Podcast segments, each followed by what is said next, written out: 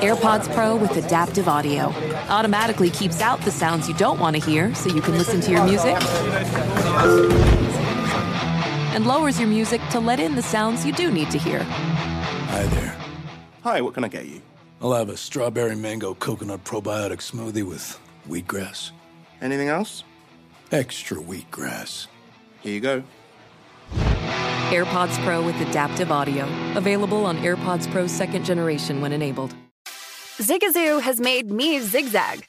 What I mean by that is, I swore I would never let my kids on social media. But now I'm setting them loose on Zigazoo. Zigazoo is a space for kids to post videos they've created and to share them with other kids just like them. Videos that are moderated by actual people. And since there are no comments or messaging, you don't have to worry about social trolling. Zigazoo, the world's largest social network for kids. Download the Zigazoo app today. Welcome to the Scene to Scene podcast. I am your host, Valerie Complex. Today, I am chatting with Ji Young Yoo. Ji Young stars as co lead in the six part limited series Expats. I think I learn a little bit with every character that I play. I think usually I play a character and it causes enough introspection that I learn something about myself. I honestly can't gush enough about Freaky Tales. I'm so excited to share it with more people. If you like what you hear, be sure to review, like, and subscribe to the Scene to Scene podcast you know you can't be afraid. You know fear gets in the way of so many of us so many oftentimes and you just got to push that aside and be like no not today. We're going to face this.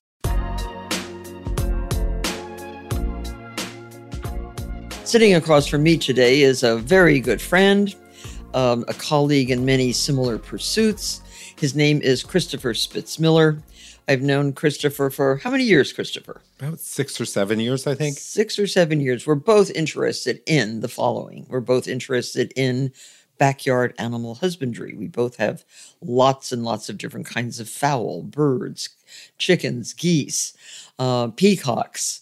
Uh, we love gardens. We love all kinds of landscaping. We love interior design and decoration.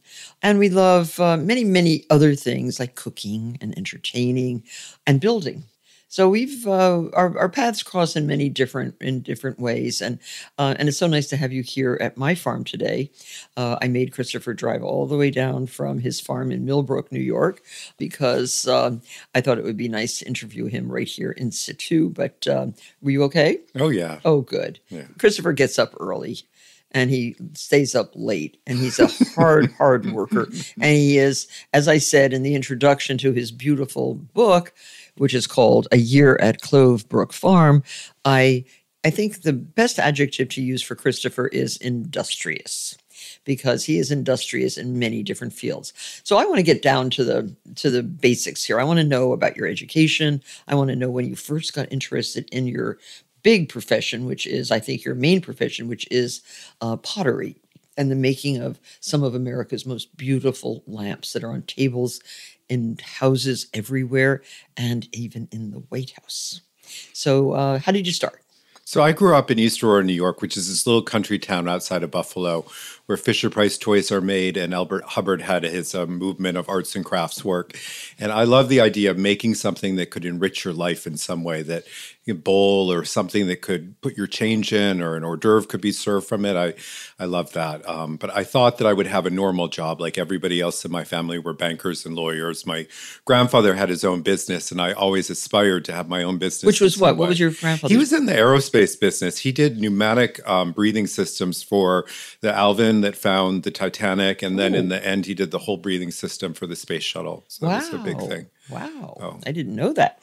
And Buffalo. In Buffalo. And, you know, my mother's family was also in Buffalo. That's right. And my grandfather was, uh, he was an artist. Mm-hmm. He uh, was a decorative steel worker. Mm-hmm. And he made the big, beautiful decorative steel gates for many of the Catholic churches in Buffalo.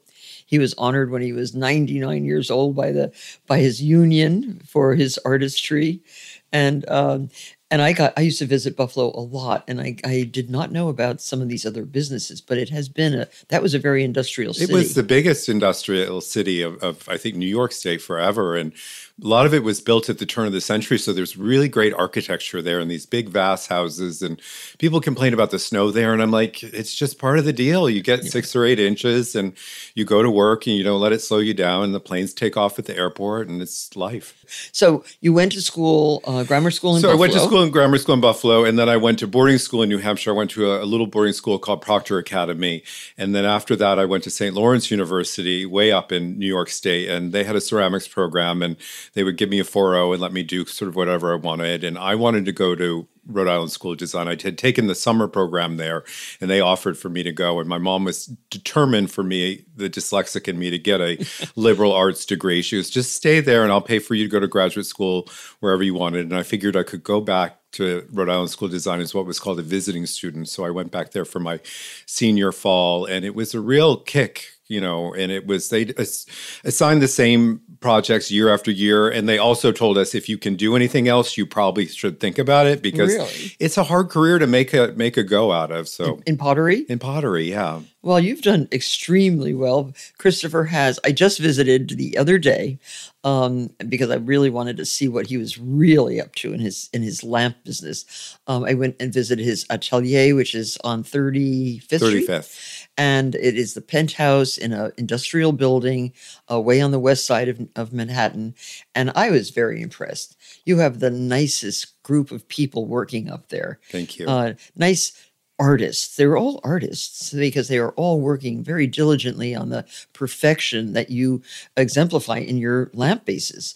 Christopher makes lamp bases on which you put a lamp shade, and these are table lamps primarily. You do some floor lamps, I guess, mm-hmm. but describe your lamps. So they're Asian in influence. I find shapes all over, mostly at on auction websites and stuff and I'll I'll take a photograph or I'll buy something and I'll make a sketch of it because I believe it's our job as product designers to take something and make it our own in some way to not just repeat what is out there. I think that's our big obligation and all those different jobs that you see being done I taught myself. I taught myself how to turn the wooden bases, how to do the water gilding and then eventually I could afford to have different people in the different parts of it. And so we have three potters who work working the molds and I sit down and make about eight lamps when I start and I pick out the best one and we use that one is the one that goes into a mold and we produce out of there. So how often do you uh, make a new shape? About I'd say about like maybe one or two a month. Wow. You know. And how many lamps do you have in your catalog now? There's an awful lot in there that we offer. And we we discontinue things occasionally, but mostly if I make them, they sell, thank God. So I'm happy with that. And your your customer base is it's mostly decorators. We sell through to stores and we have stores all over from Los Angeles to Palm Springs to Boston and Dallas and everywhere in between. I was oh. just in a store in New York uh, in the 70s. KRB. KRB. If you haven't been to this store, it's a very fun and colorful uh, decorating store. You go there for your lamps, you go there for your everything. tabletop, you go there for, yeah, for, for pretty much everything. It is a beautiful, and you have a whole wall of your work. It was very impressive. And, um, and I hadn't seen some of those lamps before. Uh, she had just gotten a shipment in, and I, she just opened, right? Well, she was open before she had. She's moved around town. She was on 79th Street, and then she was on 74th Street, and now she's right on Lexington. And she was literally around the block on 74th. But there's a whole new wave of people who are like, "Oh, I had no idea you were here." And Kate's the new sort of only game in town. She's got a great color sense and a great style sense. Yeah, I was I was very impressed with the colorfulness. Yeah, I can't go in there without coming home with something. I have to be very disciplined about like. Yeah, okay, I wanted to don't. buy several glass things in there, and I cut my I kept my yeah. wallet shut for for now. i am sure I'll go back, but a beautiful store. Uh, but I love seeing your lamps all in one place too, because uh, when I visited your studio, I got to see a whole lot of different sized and shaped bases. Um, and these, as I said, are table lamps for the most part with beautiful, beautiful um, wooden or metal bases. And um, and then uh, and beautiful metal um, metal. What do you call the tops of the lamps? Clusters. It's a double cluster, cluster. there that has two lights, so you can have right. one on or both of them on. Right. And then, do you also design the finials? We don't do, it but the finials are sort of, I picked it out. It's a ball finial that you have to be careful when you take it on and off because it's kind of like a little bomb. So you got to be like, okay, I've got it in my hand now. Oh. Can't fall. Why? Well, it's a pottery ball? It's brass and oh, it's, it's a brass. heavy brass ball. Oh. Okay, but I I love finials, and I've always collected them for lamps. Mm-hmm. So I'm always looking for the old old finials that you can find sometimes. But um, but see, here I am building Christopher's business. I want you to do more finials. Thank you. I want you to do more. Thank you. You should do birds, and you know you should. You should do some, uh, you know, fantastic chicken finials. I'd buy some of those. Yeah. You know, pretty pottery. You could you could make molds out of, in your shop right there. Uh-huh. Yeah. So maybe he's maybe he's going to go making making some finials. But you're doing so many other things. Christopher's now not only uh, maintaining this very lively business. Uh, who manufactures your your lamps in quantity for the marketplace? So we do them through Visual Comfort. They're my sort of business partner in it. And you know, I realized that we got the main living room and the library and the main bedrooms, but there were sort of extra bedrooms and stuff that didn't always get my lamps in it. Or people who were just starting out. I wanted to be more available, and Visual Comfort does a very good job of making them more accessible More to everybody affordable. and more affordable. Yeah. So a basic lamp through visual comfort would be about how much? Twelve hundred dollars. Uh-huh, for a lamp. Mm-hmm. And then your custom made lamps are About twenty-five to thirty-five hundred dollars a piece. uh, Oh. without the shade. With no, the shade comes with it. A paper shade Oh, it comes does. with it. Paper shade. If you want to get a fancier shade, which I know you're a fan of, then that's Yeah. another. Oh, I love fancy shades, but it's getting harder and harder to find uh, shade makers. Um, I have one friend who makes beautiful shades, and her, her business is called Shades of the Midnight Sun. Uh-huh. And uh, she has a small workshop on the Hudson River, um, and she's in Bronxville. But to go to and visit her and see the shapes of the the metal shapes that she designs for the lamps, it's very complicated. And they have to be the right size and the right height and the right width for the bases, like your beautiful your beautiful um, pottery bases. So it's it's lamps are hard, and that's well, why I'm here to make it easy. But that's why you're successful because you make it Well, that's the, easier. that's the thing is when I started, I was making plates and dishes, and I sort of steered away from that. Richard Keith Langham came to me at Mecox Gardens that first summer that I was up there when I started, and he's like, "I need you to make these." And in the very beginning, I just made him the vase, and Keith would have a base made for it and have it electrified, and that's when I learned how to do those different parts of it of turning the base so it fit just so and the best of everything. So Well, they're beautiful, and uh, I watched the water gilding the other day at your at your atelier, and it was so pretty to to see that. And a very pretty girl is sitting in a little room all by herself, just happily. You know, she just came along. Like Oh. that's people ask of like, how do you get people to help you? And she has a basic pottery experience, but really not enough to be a potter. But I thought she can be a gilder, and we'll teach her how to gild, and we've taught her what she needs to know because you can't just largely hire a gilder. They're kind of hard people to find out there. But if you get a person who's got a good attitude and basic hand skills, you can teach them anything, which I'm a big fan well, of. I might doing. send Alexis Stewart to you because Alexis is busy raising her kids right now, but. She was a fantastic gilder. Mm-hmm. She took it up as a hobby, um, I guess during during college, and uh, and I remember I remember building a room for her at East Hampton that was air free, no current, no air current, completely still room because that's what you really have to have, right? Can't have any drafts; it'll blow the gold gold leaf around. But um, I think I'll suggest to her that she come work for Christopher Spitzmiller.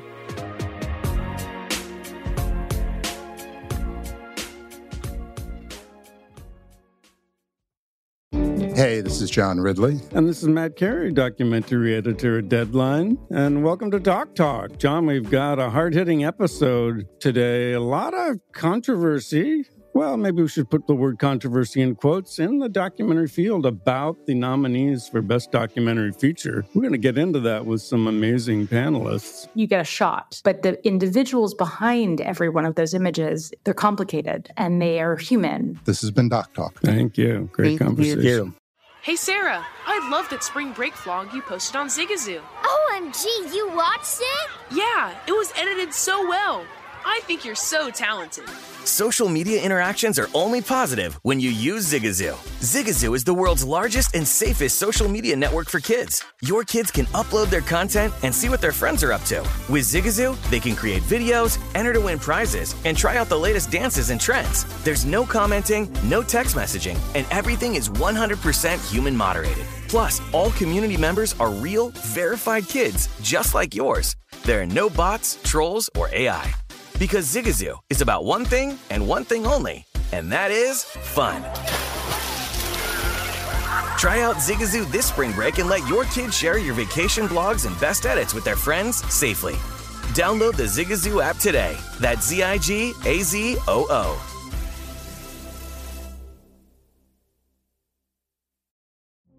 Witness the dawning of a new era in automotive luxury with a reveal unlike any other as Infiniti presents a new chapter in luxury, the premiere of the all new 2025 Infiniti QX80. Join us March 20th live from the edge at Hudson Yards in New York City, featuring an unforgettable performance by Grammy and Academy Award winning singer, songwriter, and composer, Jon Batiste. The all new Infiniti QX80 is unlike any luxury SUV you've ever seen. Smart enough to anticipate your needs even before you do. Every line, curve, and detail was thoughtfully crafted so everything for every passenger feels just right. Don't miss it. Mark your calendars and be the first to see it March 20th at 7 p.m. Eastern, only on iHeartRadio's YouTube channel. Save the date at new-QX80.com. 2025 QX80 coming this summer. So the the lamp business is thriving, and you spend how many how much how much time with the lamps during the week? I'm in the city three to four days a week, and then I'm up in Millbrook the rest of the time. Up in Millbrook, we have a studio that makes plates and dishes and accessory pieces up there. Um, oh, and I've been the lucky recipient of a beautiful set of pinkish pinkish painted plates which I love, the marble, yeah. And I use that in Maine on my, on my table in Maine because the table is pink granite and it look the dishes look so perfect there. And uh, and how many people are working in that studio? Two right now work up there. Uh huh and they have the molds, they have the the kilns, they have everything you're making. Yeah, we have a silhouette of the bottom part of the plate, and then we roll a slab out and attach it to the mold, and then the lever comes down and cuts back the the foot and stuff, and then the plate dries on the mold, and we take it off, and when we put on one coat of the white all over it, and then we splash the color on and move it around, get the right amount of movement in it, and stop. Or then we have a whole series of dahlias that I've grown at the farm. My rule about plates up there is I have to grow the flower in order for it to get on the plate. We have a group of peony plates, a group of sweet pea plates, and we've done some mushrooms. And then I collaborate with friends like my friend Kathy Graham has some um, woodland plates that we do with her and Marion McAvoy. So I yeah, like very pretty. and I like your collaborations too.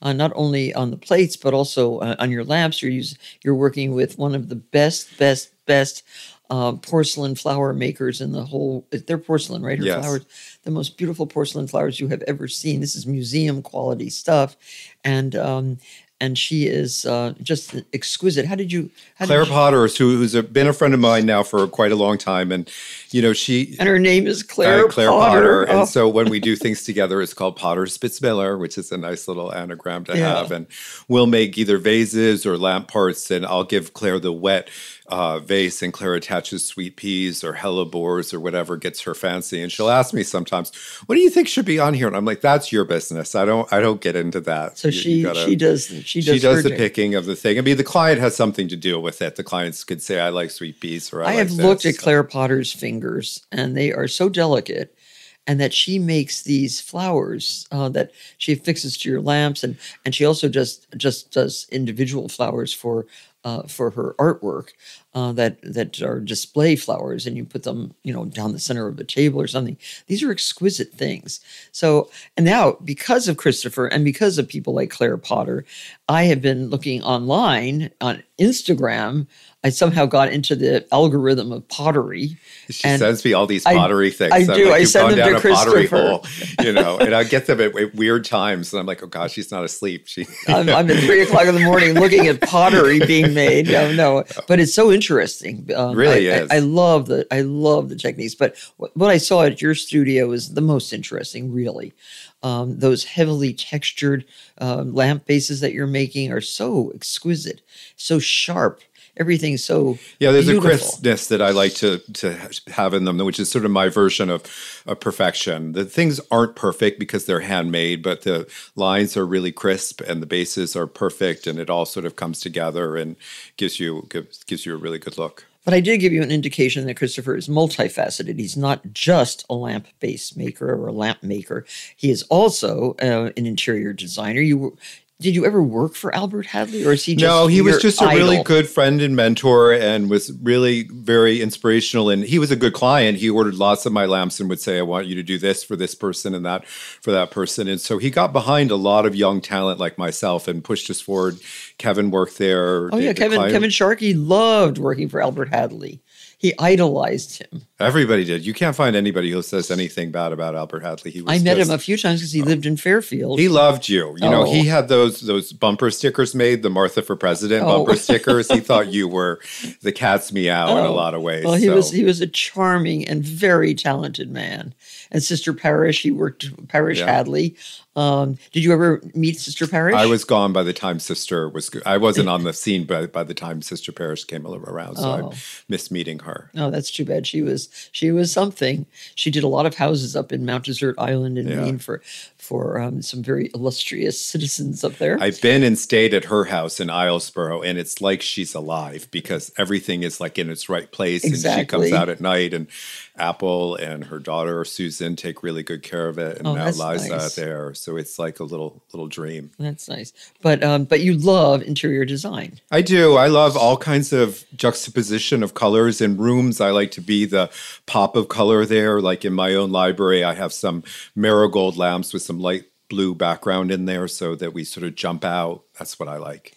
But um, but when you go through your rooms with when you travel with Christopher through his own beautiful house, which is a eighteen what 1830. 1830 federal kind of farmhouse, uh, set in a set in a field in Millbrook, New York, uh, with a pond and a pool and a pool house and a, a walled uh, garden. Um, you think, oh my gosh, you know this this house. Uh, you but you you're surprised when you go inside because every object has a story. It does, but first of all, the house wasn't like that in the beginning. It was falling down. There were big holes but that's in the it. best kind of house There were to bats buy. living in it. There were honeybees in there. There was all this stuff. It you know sounds that like I had Turkey to, Hill Road. I had to straighten out, and I could only do it as my finances allowed. And I would get so far, and things like the recession would come along, and I'd have to stop working. But you know, it was like five or six years of hard expensive restoration like new fireplaces and new bathrooms and New windows heating and air conditioning. and, and architectural digest would call and say oh we want to photograph the house and i'm like well if you want to photograph the new chimneys or flues i just put in you're welcome to but there's really nothing interesting to see here yet so the decoration part was sort of easy. That took about a year and a half. And now it's nice because all the projects are outside of the house, like gardens and building the barn and getting that all together. But what's what- nice when you walk around your house, you say, "Oh, that comes from that auction. Yeah. That comes from the estate of so and so." So, who else? Who, what other designers? There's a, there's a lot of Albert Hadley in the house. Every room has something of his in it. My desk in the living room was Keith Irvine's desk. There's um, there's there's pieces from Sister Parish. There's pieces from everybody in there. The pieces from you. I like to have a collection of things that my friends have made or have been a part of their life at some point. It's sort of a little bit more meaningful to integrate them into your your house and have them be there. but you have your stuff in a lot of houses too, and most uh, most impressive is that lamps got into the White House. Now, how did that happen? I wrote, well, it, it happened by, I was an intern there in 1994, I believe, when I moved to Washington by chance. My roommate at the time was um, friends with the director of the White House intern program, and she, I was waffling around looking for a job which wasn't appearing. She said, "Why don't you come be an intern?" And so I went to work for the Clintons, and I could see then how magnificent that house is and how incredible it was. And they made a big effort to move crafts from the Smithsonian over. So. Uh, a table in the executive office might have a Dale Chihuly sculpture on it or a Native American thing. And I thought, well, wouldn't it be incredible to make something for this house someday? And when the Clintons left, I made a lot of things for the house in Chappaqua and their house in Washington. And when the George Bushes moved in, I made some things for the upstairs of the White House for them. And then when the Obamas were elected, I wrote Michael Smith a letter and said, "Hey, I'd like to make some some things." Yeah. you can't wait there. Like See, I talked thing is- about industriousness. You've got to is. reach out and say, I can do this. Can I help you with this? You know, you can't be afraid. You know, fear gets in the way of so many of us so many oftentimes. And you just got to push that aside and be like, no, not today. We're going to face this. And Michael wrote me right away and he came to my studio in the midst of that 2008 recession. He showed me a picture of the Oval Office and my lamps at the end. When I volunteered to make it, I never thought that I would get such a prominent spot as that. So I Oval felt really, really lucky and very thankful. Ah, so do you do you have you thought about why you focused on lamps? it just seemed to be the thing. You know, it, it, worked for me for a lot of years, but I've I've started to make plates again and more accessory things and catch pots that you could put flowers in. Like we're we're doing, we do some mirrors, we do all kinds of different things, anything for around the house. But the the lamps are sort of like the main and bread and butter of of the business. Catch pots. Um, yeah. And those cache po. Yes, but yeah. is that the way Americans say it? Catch pots. It sort of is. I should. I should. Or do you make it for fun? Have, or do you make it for fun? You say it for fun. A little bit of tongue in cheek there. Yeah, I too. think it is. So a cache po is a is like a tall bowl in which you put a potted plant yeah. or um, or flowers or so I, I, like I like that you call them catch pots. I like that because they are catching yeah, you stuff. just you catch the different okay. things. But all of you out there, they're really catch so, Christopher, uh, before we leave the subject of your beautiful lamps, uh, what are the do's and don'ts um, that you should pay attention to when choosing a lamp for a room. You got to think where the lamp is going to be. Like if you're going to sit next to the lamp, you don't want to stare up into the to the light fixture of it, so that the shade is just high enough that you can get some light down on your reading, but isn't too too tall. Um, you want to think about how much light it puts off. My lamps have double clusters, so you can put two different bulbs in there or have double height for it. You can see about a dimmer, which is a very important thing. Mm. I love a dimmer either on the cord switch or on the switch itself. And shades should come down how far onto a lamp? Depending on the height where it's going to sit. Like if mm-hmm. it's going to go on your bureau, it can be up a little bit higher, but maybe you won't want the lamp to be so high. So maybe like a 16 inch lamp for up there in your library and stuff. Maybe you have like a 18 inch lamp in there. Oh. But you don't want to see you don't want to see the middle part of You don't want to see the metal part. You want the shade to hit right across thing. So it's kind of like I think, you know, our electrical parts are very pretty and people like to see them, but I like it to just sort of be right resting at the shade height that where the cap height is. Okay. So it rests right across there is I think the proper height. Great.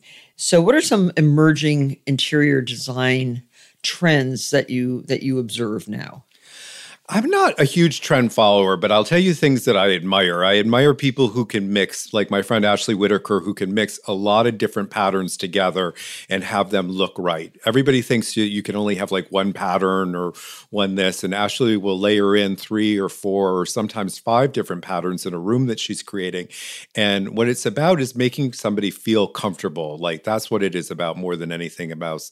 Even more important than the visual impact, it's that you can sit down on a sofa, put your feet up on it and be like, oh, I'm at home. I want to relax here. I want to spend some time in this room. Who else? Who else do you do you admire in the world of design? In that sort of bright sort of colorway, Miles Redd is another favorite, and Nick Olsen, who worked for him. Like they're big in that sort of color sort of juxtaposition that I like so much, where there's a contrast trim on all the different pieces, all that kind of like pizzazz and glamour. That's what I'm a fan of. Now, how many years ago did you start writing? Because your book came out in what year? 2000 and 2000 and it was during the pandemic. It was in March, so 2020, 21. Oh, 2021. And the book is called A Year at Clove Brook Farm. It is a big, heavy book published by Rizzoli.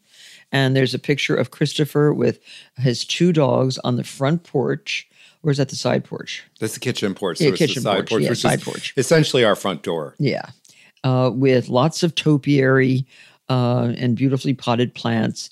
And um, and how long did that book take you to write? It took three years to for me to write it. You know, a lot of the publishers wanted me to do a book about the rooms that my lamps go into and about what they look like, and I wanted to do something more like you would do. You know, when your book Entertaining came Lifestyle. out, I was 11 years old, and I still remember seeing it on my mother's kitchen table and looking at it and being like, "This is the life that I want to live someday." You know, not not Really? exactly Martha's life, but that abundance of a table with a cornucopia of things and the copper pots everywhere. And there was just a lot of love and a lot of warmth. And like this is a place that I said before like I want to spend some time. I want to hang out. I I never imagined that one day I'd be spending Thanksgiving in, in her kitchen and cutting the turkey open with her one day but it's just all sort of evolved that way. But I wanted to do Well, a we had a lot of mutual friends. We have a huge amount of mutual friends. Yeah, so many, and our interests merged so so um, in so many different areas. So that's really, I think, what happened. Um, and it's uh, and now you are happily married to Anthony Bellomo. Uh, when did you meet Anthony and how? I met Anthony four years ago. A friend um, fixed us up, and she initially tried to fix him up with me. And he went home and Googled me and was like, "No, he's far too fancy for me. I, I don't Oh, want to go out with him." No, He thought you were fancy. He thought I was fancy. I clean the cat litter box myself, and I do all of this really kind of gross things myself, which it's part of having a farm. Of you know, you have to roll your sleeves up and and do it all. Um, and so it was Thanksgiving, and Emily said to me, "Why don't you reach out to, to Anthony?" And I did, and we went and had a dinner at Flora Bar in New York, which was a favorite of both of ours. And um, sadly closed. sadly closed, sadly no longer. But I went to the corner bar. So there's a new place Oh, it up. was so good. Corner bar. That's his. Yeah, That's I'm gonna try Ignacio's. that. Oh, you'll love it. You'll love it. And he made me the omelet the other night. That thin, thin omelet with the Mm. caviar. It was very good. So, um, so you, uh, so you. we had our love. day and Yeah. things went well and it just kept going and um, i realized that he had become such an integral part in the farm and what was going on there. Like this morning he was up early feeding the chickens even before i was out of bed. You know he's really a very hard worker just like me. And i had never dated anybody like that who was more of a partner. And i remember when i did some of that online dating and stuff i, I said to myself i said my description I want, I want to find somebody who i can build something with one day. And i ended up through a friend finding that partner Mhm.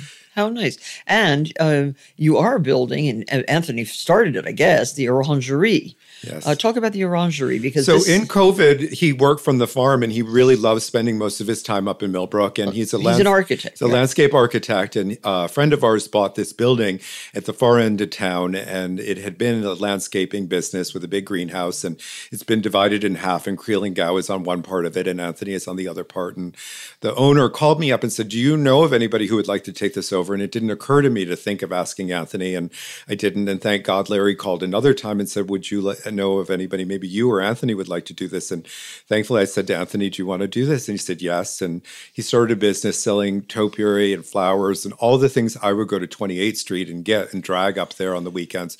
You can now get right in Millbrook. In Millbrook, yeah. And it is a beautiful shop. So, any of you who are driving around looking for an interesting place to visit, uh, certainly visit in, in Millbrook Orangerie.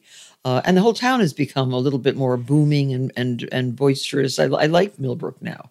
It was very, very quiet for a long time. It still is quiet in in some ways, but there's a little bit of retail going on, and we have a few good restaurants you can go to right Yeah. now. So Yeah, I like it a lot, and uh, but I really like going to your to your shop and Creel and Gow, uh, Dow, which is right next door, which has very extraordinary, very high end antiques and decorative objects. So it's um, it's fun. But but Anthony seems to be a really good partner for you. yeah, Yeah, he is really into it, and uh, what a nice thing to to find. How old are you? I'm 51. He is fifty one years old. How is, how old is Anthony? Anthony is 43. Oh, so he's a little younger, but not not that much. Um, and the name Orangerie. Came from you know the glass box sort of English, not English but French, sort of long, sort of greenhouse. You know, he wants to have sort of specimeny things that are sort of different from what every other place will have. So uh, he doesn't have your sort of regular geraniums. He has like pelargoniums or weird leafed geraniums that have a rough leaf to them and all kinds of and a different things. single camellia, And a which single is camellia. not a nice fluffy, um, uh, you know, uh, multi-petaled camellia. A single camellia. How's your doing? Mine's doing pretty well. They didn't like it in the house. I try and bring these things in the house for a little bit to enjoy them when they're in flower. it seems to be a little finicky. That Yeah, camellia. yeah, I'll I show. mean- I will show you mine, and I may hopefully get some advice about it. So your book was published, and you have worked, I think, uh, harder than most authors to promote and to take that book all over the country. And people love; they have responded so favorably to uh, to how you do it. Uh, you give talks at garden clubs, you give talks at antique shows, and then you sell your book. Um, and it's been a very, very successful uh, book launch. Yeah. So, uh, when's your second book going to come out? Well, we haven't started working on the second book, but I'm going to soon. I think I'm going to do a book on entertaining will be the next one and breaking it down and showing all the different parts of it, which this one breaks down things from gardening, things with animals. It's sort of a broad scope sort of book.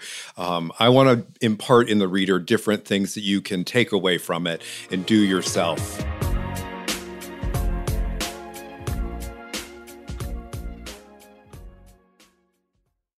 Billie Eilish and Finneas O'Connell, they're with us today on Crew Call. I'm your host, Anthony D'Alessandro. Billie's vocals, it was automatic art. You know, I had to like choose a more challenging route than just like da da da da. You know what I'm saying? Like it could have been like easier. And a lot of people have asked me like, how did you choose to have it be so soft and like so simple? And what else was it gonna like? That's what the song wanted. Thanks for listening to this episode of the Crew Call podcast on Deadline. Hey Sarah, I love that spring break vlog you posted on Zigazoo. OMG, you watched it? Yeah, it was edited so well. I think you're so talented.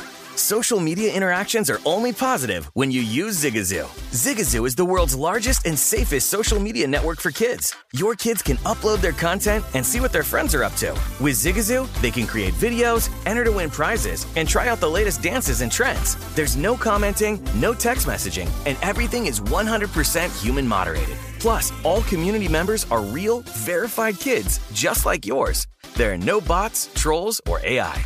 Because Zigazoo is about one thing and one thing only, and that is fun. Try out Zigazoo this spring break and let your kids share your vacation blogs and best edits with their friends safely. Download the Zigazoo app today. That's Z I G A Z O O.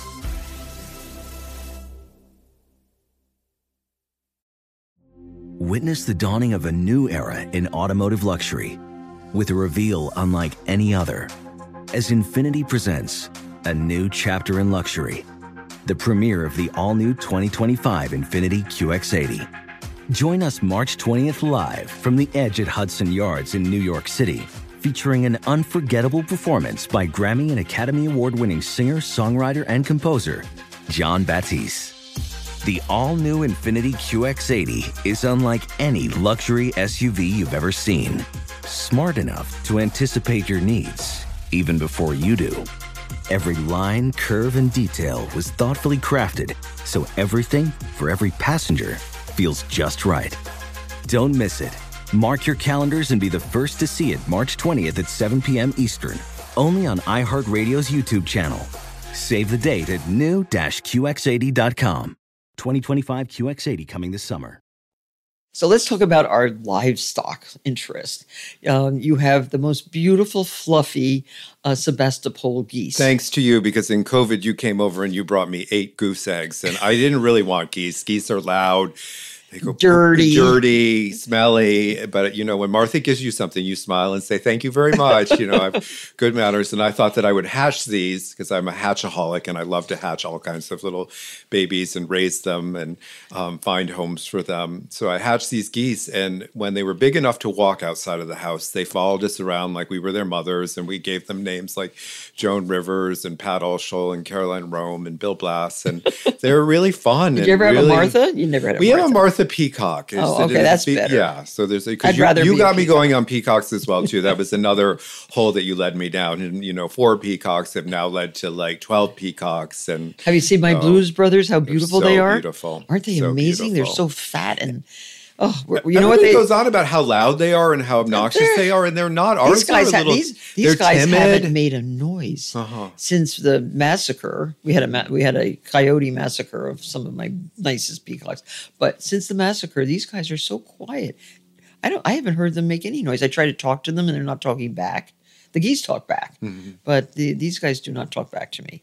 So, um, so you have you have geese, uh, and those geese are beautiful because they're so fluffy and white. They go into your pond, they go into your swimming pool. Uh, they follow us around Yeah. and just really are really, really, really Yeah, fun. It's really They're more like. Labradors than they are like geese, I think. You know, if you spend enough time with them and bond with them, they can be your friends and they can be really like a nice, you know, the the chickens and the peacocks I haven't spent enough time with, so we haven't really got that bond. It's whatever you invest in, you can see a return from. And that's the, the nice thing about I, what I've done with the geese. And your interest in cooking, when did that start? It started when my mom was pregnant. She had a set of twins when I was 14 years old and I was hungry. So I like learned to cook for for myself and for her and for anybody who was around. And um, it's something that I love to do. I love to share and to bring a table together and have people like you over. And sometimes that can be a little bit scary, but I know that I burned the chicken for you and you've enjoyed it just the same, you know. Didn't taste burned. You know. Look burned, but it didn't taste burned. you know, I just think that you got to entertain and, and bring people, you know, offer them something. And, you know, all of us want the phone to ring, but you got to make some phone calls in order to get that to happen and, and sort of make your life be what it is. And you also like to travel. Love to travel. Yeah. Where's your favorite places to go? Um, we're going to go to Nashville to the antique show to see the chicken coops that you and I oh, designed. Yes. Oh, That's yes. going to so be happening somehow, next week. Somehow, Christopher Spitzmiller uh, lured me into yet another project um, and asked me to design a simple chicken coop that would be auctioned off at the Nashville Antique Show. Um, I didn't really pay attention except that I you know I drew a, I drew a model of it for you and and then all of a sudden it's a big deal. Mm-hmm. I didn't know what a big deal it was. Tractor Supply is paying for the construction. They're sponsoring the whole show. I love Tractor Supply. Um, Hal Lawton is an old friend of mine from Home Depot. Mm-hmm. So, uh, so it was kind of weird that this whole thing came together. So Christopher, of course, uh, designs a, um, a sort of a Greek Greek, revival. revival. chicken coop, and I designed a typical Martha, uh, simple uh, farmhouse-looking chicken coop with a lovely cupola and they haven't sourced the finial yet. They, they said they would get a local finial down there, copper, but they're going to be nice and they're being auctioned off um, for charity at the Nashville Antiques Fair. But everybody's going down there. Steven Gambrel. Yeah, it's just- a good show. It's he just really told good. me he's flying it's down. It's good for home stuff. It's good for garden stuff, and there's something you can buy there for twenty dollars or two hundred dollars or And $2,000. plants, too. They have beautiful they have plants. plants. They have everything. So if you're planning to uh, go to the Nashville show, always take a truck with you because you they have always shippers, so you can send things Yeah. back with the shippers. Last year, I last year I bought some beautiful iron chairs, and I bought some plants, which I brought home with me, and um, it was a great show. So um, and and it's been going for how long? How many years? I think it's been going for about 25 or 30 years. You know, Albert started that show, Albert Hadley started it, and it has had great momentum building around it. And they do a very good job of getting speakers in there and and educating people. And it's just a fun experience. And my friends from Alabama and all over the South come to it, and it's a great, great time. And it happens in early February every year when none of us really have very much going on. So I really look forward to it and and rarely come home without something. So Oh, good. So um, it's been so nice talking to you, Christopher. As we always talk, we just got back last weekend from the uh, Northeastern Poultry. We uh, love going to the poultry show every year. yes. Every year we get up and we go very early in the morning and And the chickens I got are very happy. Are they happy yeah, out they're- there? They're, happy. I've, I've isolated them with with other like chickens so that they're they're pretty happy, uh, getting very well fed and getting fatter every single day. Um, but it's um, but it's fun to spend time with you. It's fun to talk to you about all of this. And now that I've seen your lamp studio, it, it really really impresses me that that uh, that the quality of your pottery. Um, I just want to tell you this from from Kevin Sharkey. He he's going to be so happy with this podcast because Kevin Sharkey said, you know, Christopher's always talking about other things. He's never really talking. I don't do a really good job of promoting the, my business, and I should do a better job Yeah, of that. I you know, I am I'm more into like showing people how to grow a uh, auricula or something bizarre like that, which Yeah. is not on everybody's. How are thing. your auriculas? They're in sleep. They're in, in dormitory Uh-huh. now. We'll bring them in soon, and we'll start to fertilize them. And you start to feed them now and warm them up, and then they'll start to flower in the spring and divide them. You know, I sort of like look at my business as sort of like the vehicle that pays for everything. Like they pay for the the auriculas and the it's a- bulbs and it's a and very good everything thing else. but I need to be a little bit better about the, the business side. I'm going to take Oh. over our business Instagram, and push it a little But more. when I when I saw your Oh. lamps, I thought about the lamps. Uh, I I also designed a whole line of beautiful lamps, but also chandeliers. And I was remembering my kitchen green, uh, like a Fire King chandelier that I designed, and Mhm. looks like a Venetian glass chandelier. And I gave one to Gael Towey. I gave her the the inspirational one that was the antique. Yeah. And I saw it in her house the other night, and I thought, oh, I have to go back to designing chandeliers because people need chandeliers. Anyway, uh, I digress. It's been so great to talk to you. Um, and you are inspirational. You are uh, so encouraging to so many other people. Uh, keep that up because I think people look to you for not only advice, but they also look for for inspiration. And Thank uh, you. That's been the great part of listening to your podcast is listening to your friends like Charlotte Beers and Dennis and imparting some of their knowledge and their wisdom Yes. out there and, and having people take away something. Right. Listen to That's Alan. Grubman too. I listen to some- Alan. Alan is yeah, very the, good. the legal advice. He's so a smart. very diverse group of Yeah. people that you have on Alan Grubman has never written a thank you note in his life. I got one yesterday because so many people have called him to tell him how great he sounded. Isn't that nice? That is good. So, uh, so it's very fun to be doing this podcast, talking to good friends, old friends, and interesting friends. Thank you so much. My pleasure. Thank you.